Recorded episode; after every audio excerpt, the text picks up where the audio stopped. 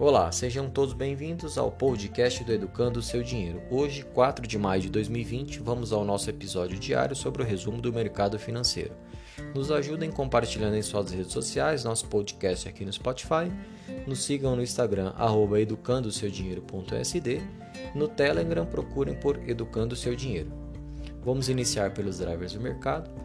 Eh, hoje, os mercados mundiais, em sua maioria, trabalham no campo negativo Japão e China uh, não, não negociaram por ser feriados locais. Mercado europeu bem, bem forte na queda. Mercado americano trabalhou boa parte do dia em queda, mas na parte da tarde ganha fôlego e fecha no azul. Né? E, e esses mercados hoje, uh, mistos até, né? eles, eles caíram forte pelo seguinte: ter, uh, o Trump vem mais uma vez, é, ele já vinha soltando algumas informações é, dizendo que foi a China que causou é, esse, esse que criou esse vírus e causou toda essa pandemia que o mundo vive, impactando a, a economia mundial.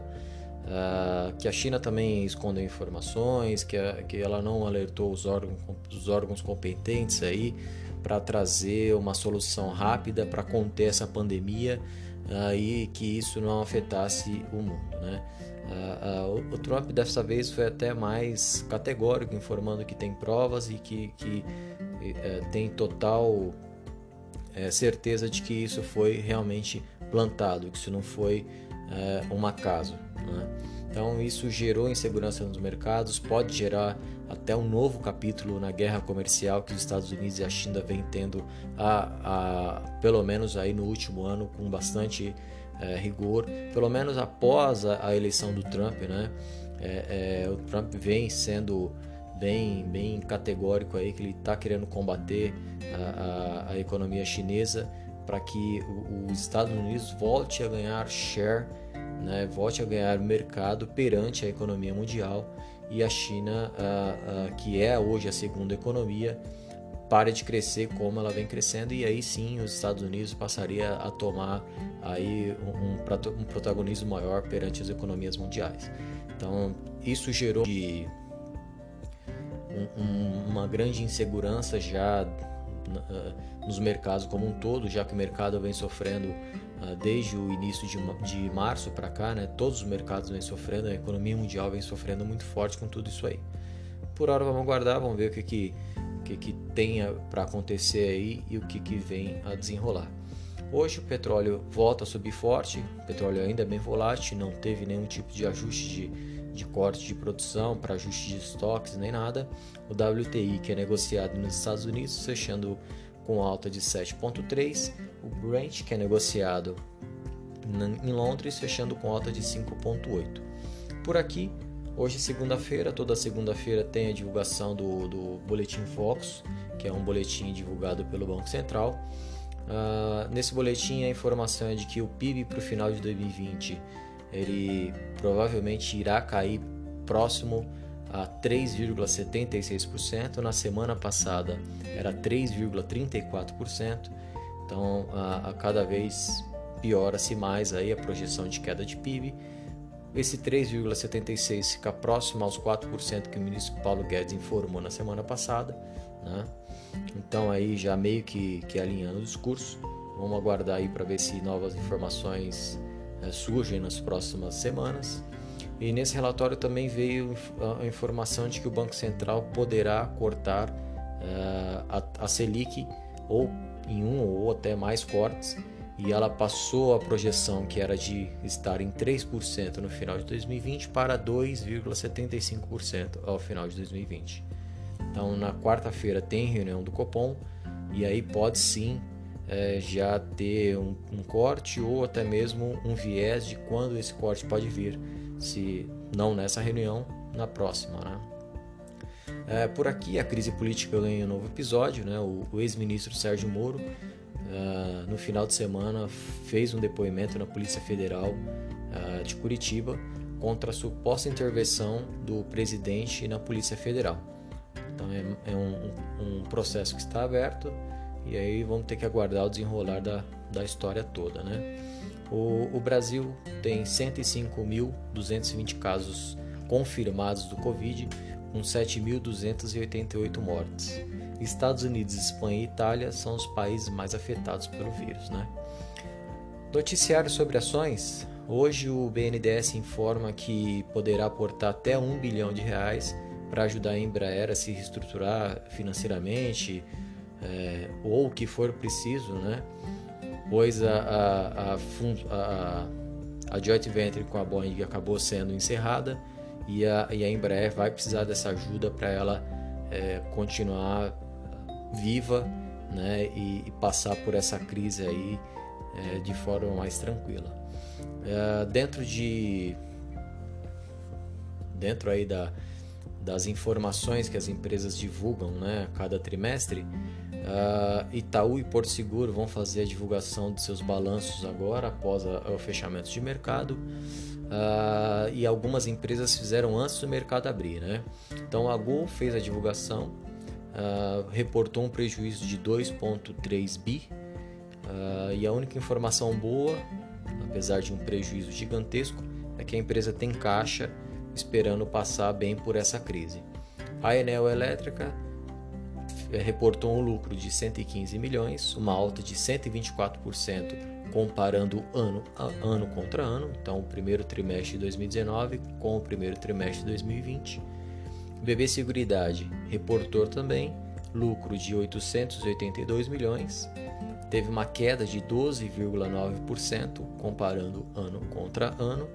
Clabin é, informou que a receita dela subiu em torno de 4%, mas teve um prejuízo de 3,1 bilhão.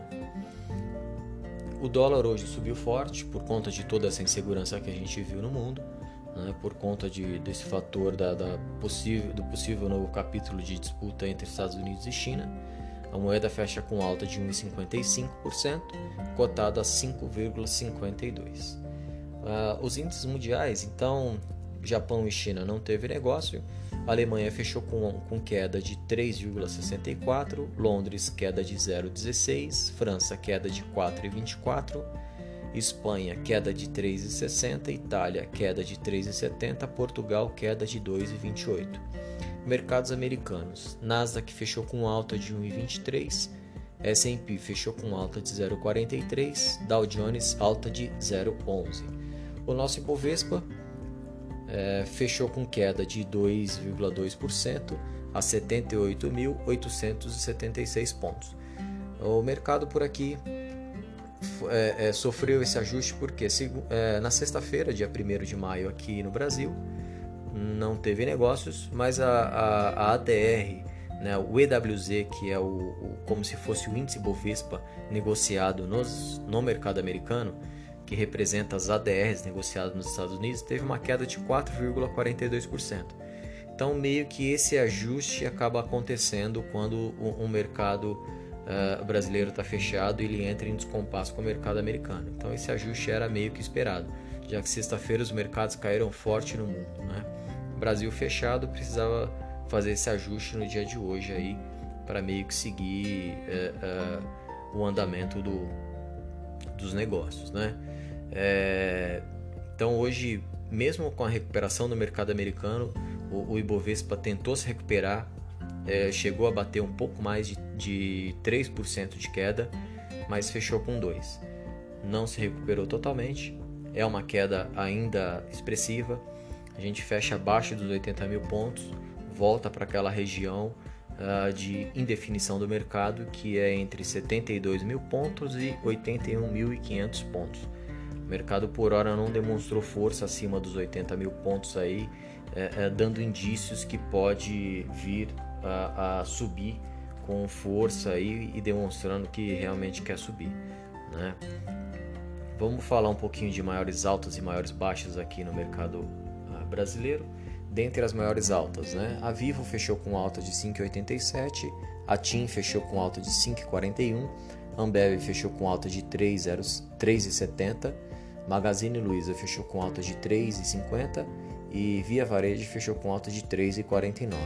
Do lado das maiores baixas, Azul fechou com queda de 12,87, Embraer queda de 10,75, Gol queda de 10,08, CSN queda de 8,15 e BR Malls queda de 6,87. Então, dentre as maiores, as três maiores quedas, né, nós temos duas companhias aéreas, que é o setor que mais sofreu com essa crise toda, e Embraer, que é a empresa que agora vai sofrer por falta da joint venture que ela vinha é, fechando com a Boeing.